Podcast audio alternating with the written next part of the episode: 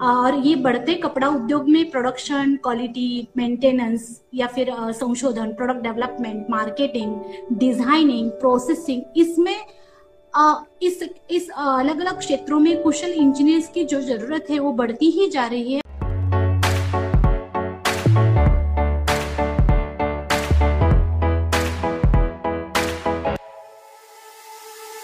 Hello and good evening viewers Shashi Dream Foundation आप लोगों का बहुत बहुत स्वागत करता है हमारे करियर काउंसलिंग सेशन में। और मैं गरिमा सिंह आ चुकी हूँ फिर से एक नए एंड इंटरेस्टिंग सेशन के साथ। और हमारा आज का टॉपिक ऑफ़ डिस्कशन है करियर इन टेक्सटाइल इंजीनियरिंग और आज हमारे साथ मौजूद है मिसेस अश्विनी मैम जिन्होंने बीटेक एमटेक दोनों ही टेक्सटाइल्स में किए हैं। मैम ने गोकक मील्स में एज एन प्रोडक्शन इंजीनियर काम किया है and currently she is assistant professor in the field of textile ma'am आपका बहुत बहुत स्वागत है। धन्यवाद मैम मैम हमारे कुछ क्वेश्चन है आपके लिए एंड उन पे आगे बढ़ने से पहले मैं आपसे रिक्वेस्ट करूँगी आप अपने करियर और अपनी जर्नी के बारे में बताएँ। यस मैम मेरा नाम अश्विनी अनिल रायबागी मैंने मैं अभी डीकेटी इंस्टीट्यूट इचलकरंजी में असिस्टेंट प्रोफेसर इस पद पे टेक्सटाइल विभाग में कार्यरत हूँ 2009 से।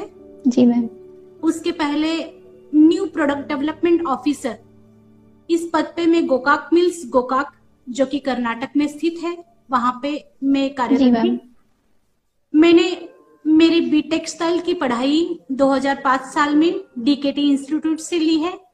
उसके बाद master of textiles in textile technology यह पढ़ाई मैंने डीकेटी इंस्टीट्यूट से की है। इसके साथ साथ यशवंतराव चव्हाण मुक्त विद्यापीठ नासिक यहाँ से मैंने diploma and degree in mass communication and journalism इस पदवी की प्राप्ति की हुई है। तो यह यह मेरे एजुकेशन के बारे में मैंने आपको जानकारी दी। इसके साथ जी मैम। मैं टेक्सटाइल एसोसिएशन इंडिया इसलकरंजी मिरस यूनिट में ज्वाइंट ट्रेजरर इस पद पे कार्यरत हूँ। मैंने अलग अलग नेशनल और इंटरनेशनल संशोधनात्मक रिसर्च जर्नल्स पे मैंने कई पेपर पब्लिश किए हुए हैं। इसके साथ लैम्बर्ड एकेडमिक पब्लिशिंग जर्मनी, इस पब्लिशिंग के साथ मैंने एयरजेड टेक्चराइजिंग इस विषय पर मेरा एक पुस्तक प्रकाशित हुआ है और इसी विषय में मैं आगे की पीएचडी की शिक्षा ले रही हूँ। तो यही ओके। मेरे करियर के बारे में मैंने। जी मैम। मैम मेरा पहला क्वेश्चन है टेक्सटाइल इंजीनियरिंग काफ़ी लोगों को पता नहीं होता है तो आप हमें बताएँ टेक्सटाइल इंजीनियरिंग है क्या? टेक्सटाइल इंजीनियरिंग यानी वस्त्रोद्योग में पदवी अभ्यासक्रम। इसमें कुल पाँच पदवी अभ्यासक्रम है जैसे कि BTech in textile technology BTech in manmade textile technology BTech in textile chemistry BTech in textile plant engineering और बीटेक इन फ़ैशन टेक्नोलॉजी यह टेक्सटाइल इंजीनियर की कुल पाँच अभ्यासक्रम है। हर एक ब्रांच में बेसिक जो टेक्सटाइल का नॉलेज रहता है जैसे कि हम सबको पता है कि कपास से सूत और सूत के धागों से वस्त्रों का निर्माण होता है और आ, उसी कपड़े से फिर गारमेंट बनाते हैं। तो ये कंटिन्यूस लिंक है कंटिन्यूस चेन है।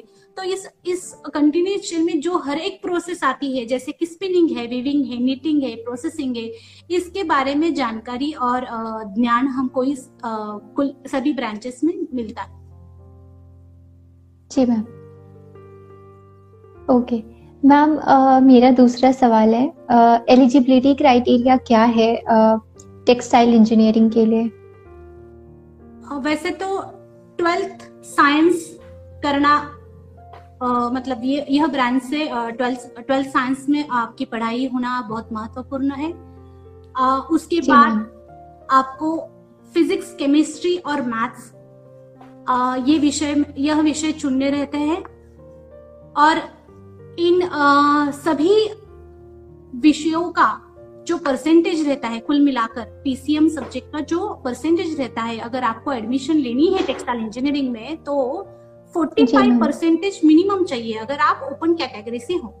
अगर आप ओबीसी कैटेगरी से हो तो आपको 40 percent forty percentage marks PCM में लाना ज़रूरी होता है। और अगर पीसीएम में भी अगर आपको आपकी मार्क्स नहीं बन रहे हैं तो आप केमिस्ट्री की जगह पे जो वोकेशनल सब्जेक्ट रहते हैं अलग अलग जैसे कि इलेक्ट्रॉनिक्स है या फिर आईटी जो सब्जेक्ट आप लेते हैं तो उस okay. सब्जेक्ट की सब्जेक्ट का मार्क्स आप इसमें ऐड कर सकते हैं और जो भी आपकी कुल मिलाकर परसेंटेज होंगी वो फोर्टी फाइव और for open and forty for OBC category अगर होंगी तो आप इस टेक्सटाइल इंजीनियरिंग में एडमिशन ले सकते हो उसके साथ साथ आपको सीईटी e देना कंपल्सरी होता है सीईटी यानी कि कॉमन एंट्रेंस टेस्ट जो महाराष्ट्र स्टेट की होती है।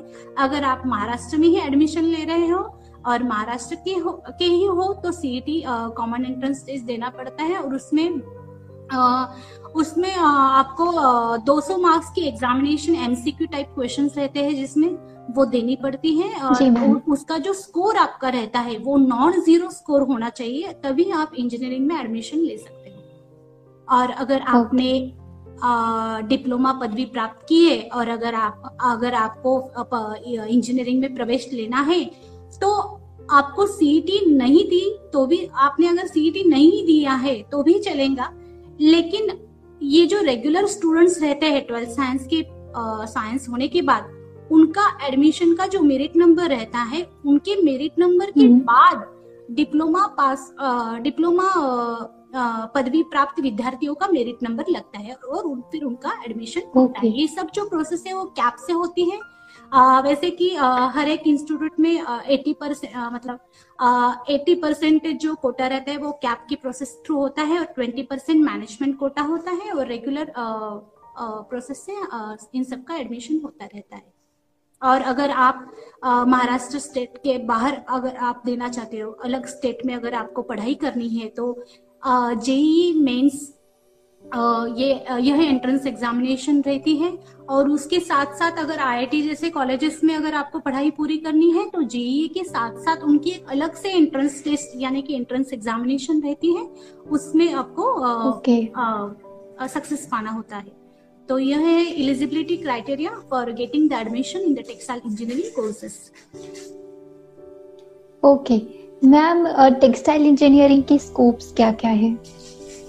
वैसे तो हमको पता ही है कि वस्त्र ये मानवीय जीवन की बहुत बड़ी आवश्यकता है। और वस्त्रोद्योग एक ऐसा क्षेत्र है कि जो हर जगह पे विश्व में कहीं पे भी अगर आप जाएँगे देश विदेश में तो हर एक जगह पे आपको वस्त्रोद्योग की वस्त्रोद्योग की इंडस्ट्री आपको वहाँ पे दिखेंगी। तो इसलिए इसका बहुत ही मतलब बड़ा है बहुत ही विस्तारित क्षेत्र है। और ये बढ़ते कपड़ा उद्योग में प्रोडक्शन क्वालिटी मेंटेनेंस या फिर संशोधन product development marketing designing processing इसमें इस इस अलग अलग क्षेत्रों में कुशल इंजीनियर्स की जो ज़रूरत है वो बढ़ती ही जा रही है और अभी डिजिटलाइजेशन के वजह से ये जो डिजिटल तंत्रज्ञान है उसमें और वस्त्रोद्योग की इंडस्ट्री में क्रांति हुई है। इसलिए देश विदेशों में बड़ी बड़ी कंपनियों में टेक्सटाइल इंजीनियर्स की मांग बढ़ती ही जा रही है। टेक्सटाइल एक बेहद विविधता वाली ऐसी ऐसा क्षेत्र है क्योंकि भारत में और महाराष्ट्र में भी जो कॉलेजेस की संख्या है वो टेक्सटाइल पढ़ाने वाले कॉलेजेस yes, जो है वो बहुत कम है। आ, और उस इसलिए उस उस टेक्सटाइल एजुकेशन में जो पदवी प्राप्त करते हैं वो जो स्टूडेंट्स होते हैं वो बहुत कम रहते हैं हर साल। लेकिन उनकी कंपैरिजन में जो जॉब अपॉर्चुनिटीज़ उनको मिलती है वो बहुत बड़ी रहती है। तो इसीलिए अपनी पसंदता के अनुसार से करियर को चुनाव हम कर सकते हैं, क्योंकि अलग अलग पाँच ब्रांचेस यहाँ पे है। अपने स्टूडेंट अपने इंटरेस्ट के अकॉर्डिंग आगे जा सकते हैं। रिसर्च एंड डेवलपमेंट डिपार्टमेंट्स रहते हैं, शासकीय परीक्षण डिपार्टमेंट्स है मैनमेंट मैन्युफैक्चरिंग यूनिट्स है टेक्चराइजिंग यूनिट्स है टेक्सटाइल मशीनरी मैन्युफैक्चरिंग यूनिट से वेट प्रोसेसिंग यूनिट से वहाँ पे सभी जगह पे अलग अलग इंडस्ट्री में अलग अलग कारखानों में इनको जॉब अपॉर्चुनिटीज़ है और उसके साथ साथ टेक्सटाइल इंजीनियरिंग जब टेक्सटाइल इंजीनियरिंग की डिग्री जब विद्यार्थी लेते हैं तो तुरंत वो अलग अलग इंडस्ट्री में जैसे कि स्पिनिंग सुपरवाइजर विविंग सुपरवाइजर या फिर वो आर एन डी ऑफिसर या फिर न्यू प्रोडक्ट डेवलपमेंट ऑफिसर इस पद पे वो कार्य कर सकते हैं और अनुभव पड़ता है वैसे ही पदोन्नति होती है। और एमटेक अगर करेंगे बच्चे तो आगे जाके उनको एकेडमिक्स में भी आ, उनको वो प्रोफेसर बन के अपना करियर बना सकते हैं। तो इसीलिए बहुत सारा अनुभव बहुत सारी अपॉर्चुनिटीज़ देश में और विदेश में इस टेक्सटाइल फ़ील्ड के फ़ील्ड को है।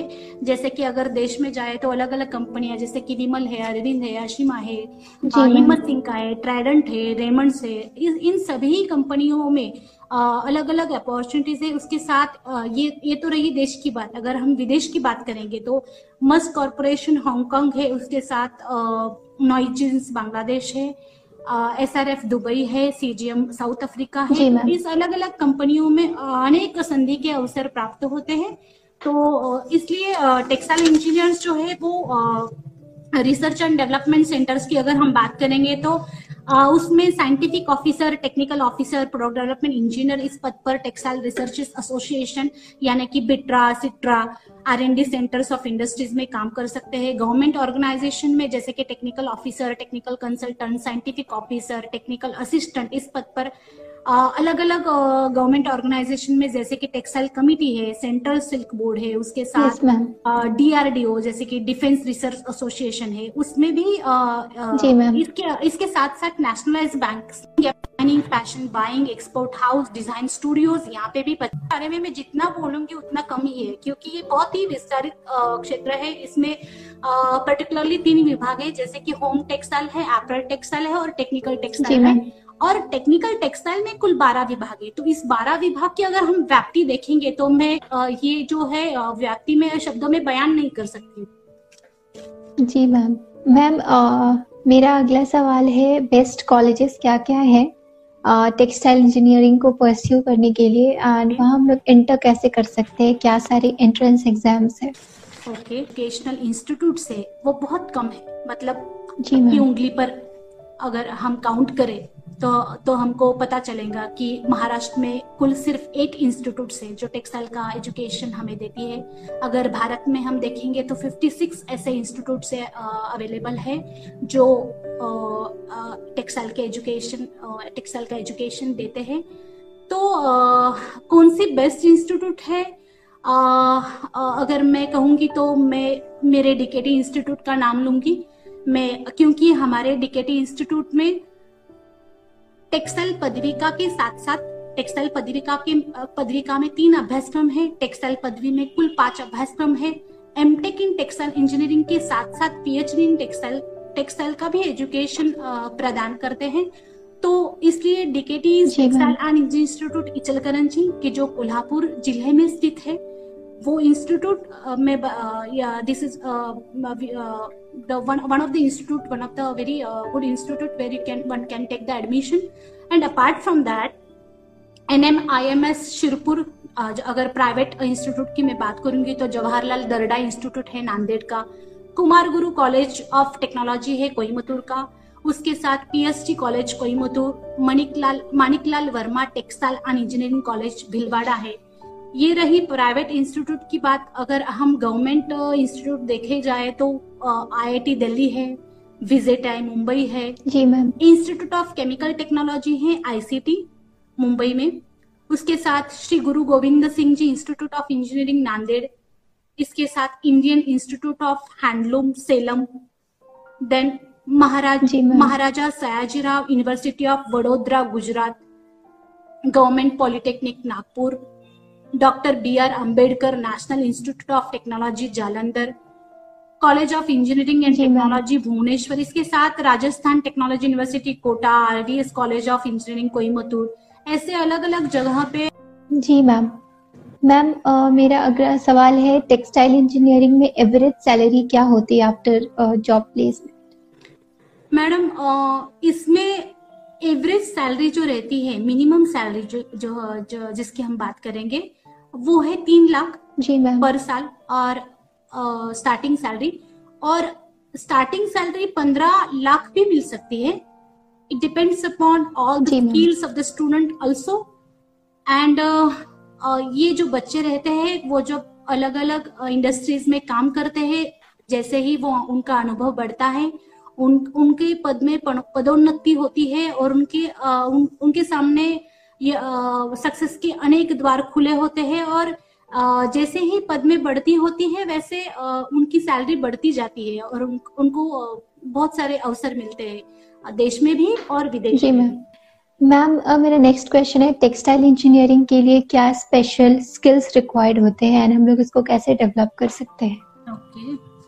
uh, जैसे कि टेक्सटाइल इंजीनियरिंग ये बात कह के ही हम हमेशा मैथ्स के बारे में बात करते हैं। पीसीएम पीसीएम कर पीसीएम में हमको ज्ञान पाना या फिर उसमें हमको एजुकेशन फिजिक्स केमिस्ट्री मैथ्स में हमको एक्सपर्टाइज होना बहुत ज़रूरी रहता है। तो मैं कहूँगी कि आपकी एनालिटिकल स्किल बहुत अच्छी होनी चाहिए। उसके साथ आपका लॉजिकल थिंकिंग अच्छा होना चाहिए।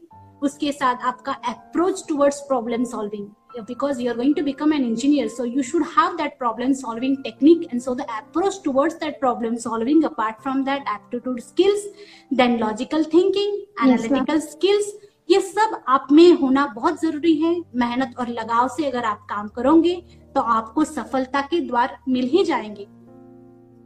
बिल्कुल। मैम आपने अपने करियर में कुछ चैलेंजेस फेस करी एंड अगर फेस करी तो आपने उसको कैसे ओवरकम किया? मैडम जैसे कि आपको पता है कि ज़िंदगी का जो रास्ता होता है वो प्रॉब्लम से भरा होता है। कई सारी कठिनाइयाँ समस्याएँ परेशानियाँ प्रॉब्लम्स हमारे जीवन में हमारी राह ताकती रहती है। लेकिन हमको उनके बारे में सोचना नहीं है। हमको आगे बढ़ना है। बिल्कुल। ध्येय को ध्यान में रखते हुए हमको सिर्फ़ आगे बढ़ना है और अगर आ, अगर मिसाल के तौर पे अगर मैं प्रॉब्लम बताना भी चाहूँगी तो मैं कहूँगी कि जब मैंने मास्टर ऑफ़ टेक्सटाइल में यानी कि हायर एजुकेशन में मैंने जब एडमिशन लिया था डीकेटी इंस्टीट्यूट में तब मेरी बच्ची अनुषा सिर्फ़ पाँच महीने की थी। और उसको मुझको अलग शहर में रखकर इस पढ़ाई का इस पढ़ाई को पूरा करना था। तो ये जो था वो मेरे लिए बहुत ही बड़ी चुनौती थी मेरे सामने। लेकिन मैंने वो कर दिया क्योंकि प्रॉब्लम्स तो आते रहते हैं लेकिन उसके साथ उसका समाधान भी आता रहता है। तो उनके बारे में सोचना नहीं है सिर्फ़ आगे बढ़ना है। ओके। मैम आपकी सक्सेस मंत्रा क्या है? डीकेटी संस्था। का एक बोध वचन है मैडम जो कि भगवत गीता से लिया हुआ है। भगवान कहते हैं कि स्वे स्वे कर्म ने भीरता सम सिद्धि लभते न रहा इसका मतलब ये है कि अगर आप मन लगाकर कोई काम कर रहे हो तो उसमें आपको सिद्धि मिलती ही है। तो यही मैं जब यही मंत्र और यही बोध वचन में जब आ रही हूँ और यही मेरा सक्सेस मंत्र है। और मैं कहूँगी आप भी मन लगाकर काम करते रहिए सिद्धि तो मिलनी ही है। जी मैम मैम मेरा क्वेश्चन यहाँ पे एंड होता है। अगर आप कुछ सजेस्ट करना चाहती हैं अपनी तरफ़ से तो आप सजेस्ट कर सकती है। वैसे तो सारे क्वेश्चन आपने पूछ ही लिए हैं। मैं ये कहूँगी कि आ, आपके जीवन में डिसीज़न मेकिंग एक बहुत ही बड़ो बहु, बहुत ही इम्पोर्टेंट चीज़ होती है जो आपको जीवन के हर एक हर एक जो आपके सामने जो चुनौतियाँ आती है उसमें हमको उसमें बहुत सारी ऐसी सिचुएशन आती रहती है ज़िंदगी की ज़िंदगी में कि जहाँ पे हमको डिसीज़न लेना पड़ता है। वो जो डिसीज़न है जी वो बहुत फर्म होना चाहिए। जवाब यही होगा कि सफल व्यक्ति अपने योग्य निर्णय को योग्य समय पे अमल करके अपने अपने अपना यश और अपना सक्सेस पाता है और अगर आपका जीवन आपको सफल बनाना है तो सफलता ये है कि आपके जो स्वयं ने निर्णय स्वयं ने लिए हुए निर्णयों की ये उचित राशि होती है। तो मैं सभी बच्चे सभी बच्चे ये जो प्रोग्राम देख रहे हैं उनको मैं बोलना चाहूँगी कि आप प्रयास करते रहिए आगे बढ़ते रहिए मन से काम कीजिए और जो डिसीज़न लोगे वो फर्म डिसीज़न लेना और उसके लिए आपको बहुत एनालिसिस करना भी ज़रूरी है। अगर आप कोई भी करियर का क्षेत्र क्योंकि ये बहुत ही बड़ी एक टर्निंग पॉइंट ऑफ़ हमारे करियर का एक टर्निंग पॉइंट रहता है जहाँ पे हमको निर्णय लेना पड़ता है। हमारे सामने करियर का एक खुला आसमान होता है जहाँ पे हम हमको हमारी दम पे ही सक्सेस हासिल करना होता है। और अपने पंखों पे ही उड़ान लेनी होती है तो मैं ये जो अलग अलग रास्ते हैं उन रास्तों के बारे बारे में जानकारी लेनी है। अपने फ्रेंड्स के साथ बात कीजिए अपने पेरेंट्स के साथ बात कीजिए। जिस कॉलेज में मुझे एडमिशन लेना है उस कॉलेज में प्रत्यक्ष जाके उस कॉलेज को विज़िट करके उस कॉलेज उस कॉलेज कॉलेज को देखिए। और अभी तो डिजिटलाइजेशन युग है इंटरनेट पे सारी जानकारी आपको मिलती है लेकिन फिर भी आपको उन कॉलेज में जाके विज़िट करके देखना बहुत ही इम्पोर्टेंट है। वहाँ पे लाइब्रेरी फैसिलिटीज़ कैसी है वहाँ वहाँ का इंफ्रास्ट्रक्चर कैसा है वहाँ पे जो इंडस्ट्री इंस्टीट्यूट इंटरेक्शन है या फिर एमओयू जो कॉलेज के है वो सच में है या नहीं? उसके साथ साथ उसके साथ साथ उस कॉलेज के जो एल्यूमिनी रहते हैं उन एल्यूमिनी यानी कि माजी विद्यार्थी उनके साथ में आप बात करो। उनके उनके उन बच्चों से भी आप जानकारी लो। और इन सभी का एनालिसिस करके उसके बाद आपको डिसीज़न लेना डिसीज़न लेना है। तो मैं यही कहूँगी कि आप सबकी सुनिए लेकिन जो आपको अच्छा लगे जो आपको सही लगे उस उस निर्णय पर अमल कीजिए और अपना लाइफ सक्सेसफुल बनाइए। तो के साथ को शुभकामनाएँ शुभकामनाएँ दे, देना चाहूँगी। जी ma'am so thank you so much ma'am that's the end आपने बहुत सारी अच्छी अच्छी बातें बताई एंड जिन्हें भी टेक्सटाइल इंजीनियरिंग में uh, ज़रूरत होगी एक मिनटोर की वो उन्हें ये वीडियो बहुत हेल्प करेगा. Thank you ma'am thank you Sachi dream foundation के. Thank you so much madam मैं और एक बात कहना चाहूँगी अगर बच्चों को अधिक जानकारी चाहिए तो वो अलग अलग वेबसाइट्स पे इंटरनेट uh, के थ्रू भी uh, वो जानकारी प्राप्त कर सकते हैं. तो बहुत बहुत शुक्रिया. जी मैम जी ma'am thank you ma'am hello everyone thank you so much Sachi dream foundation के करियर काउंसलिंग को ज्वाइन करने के लिए. मैं ऐसे ही नए नए सेशंस के साथ आती रहूँगी. हमारे साथ जुड़े रहें, क्योंकि ड्रीम फाउंडेशन का मेन मोटो ही यही है education for all so thank you so much and मिलती हूँ अगले सेशन में.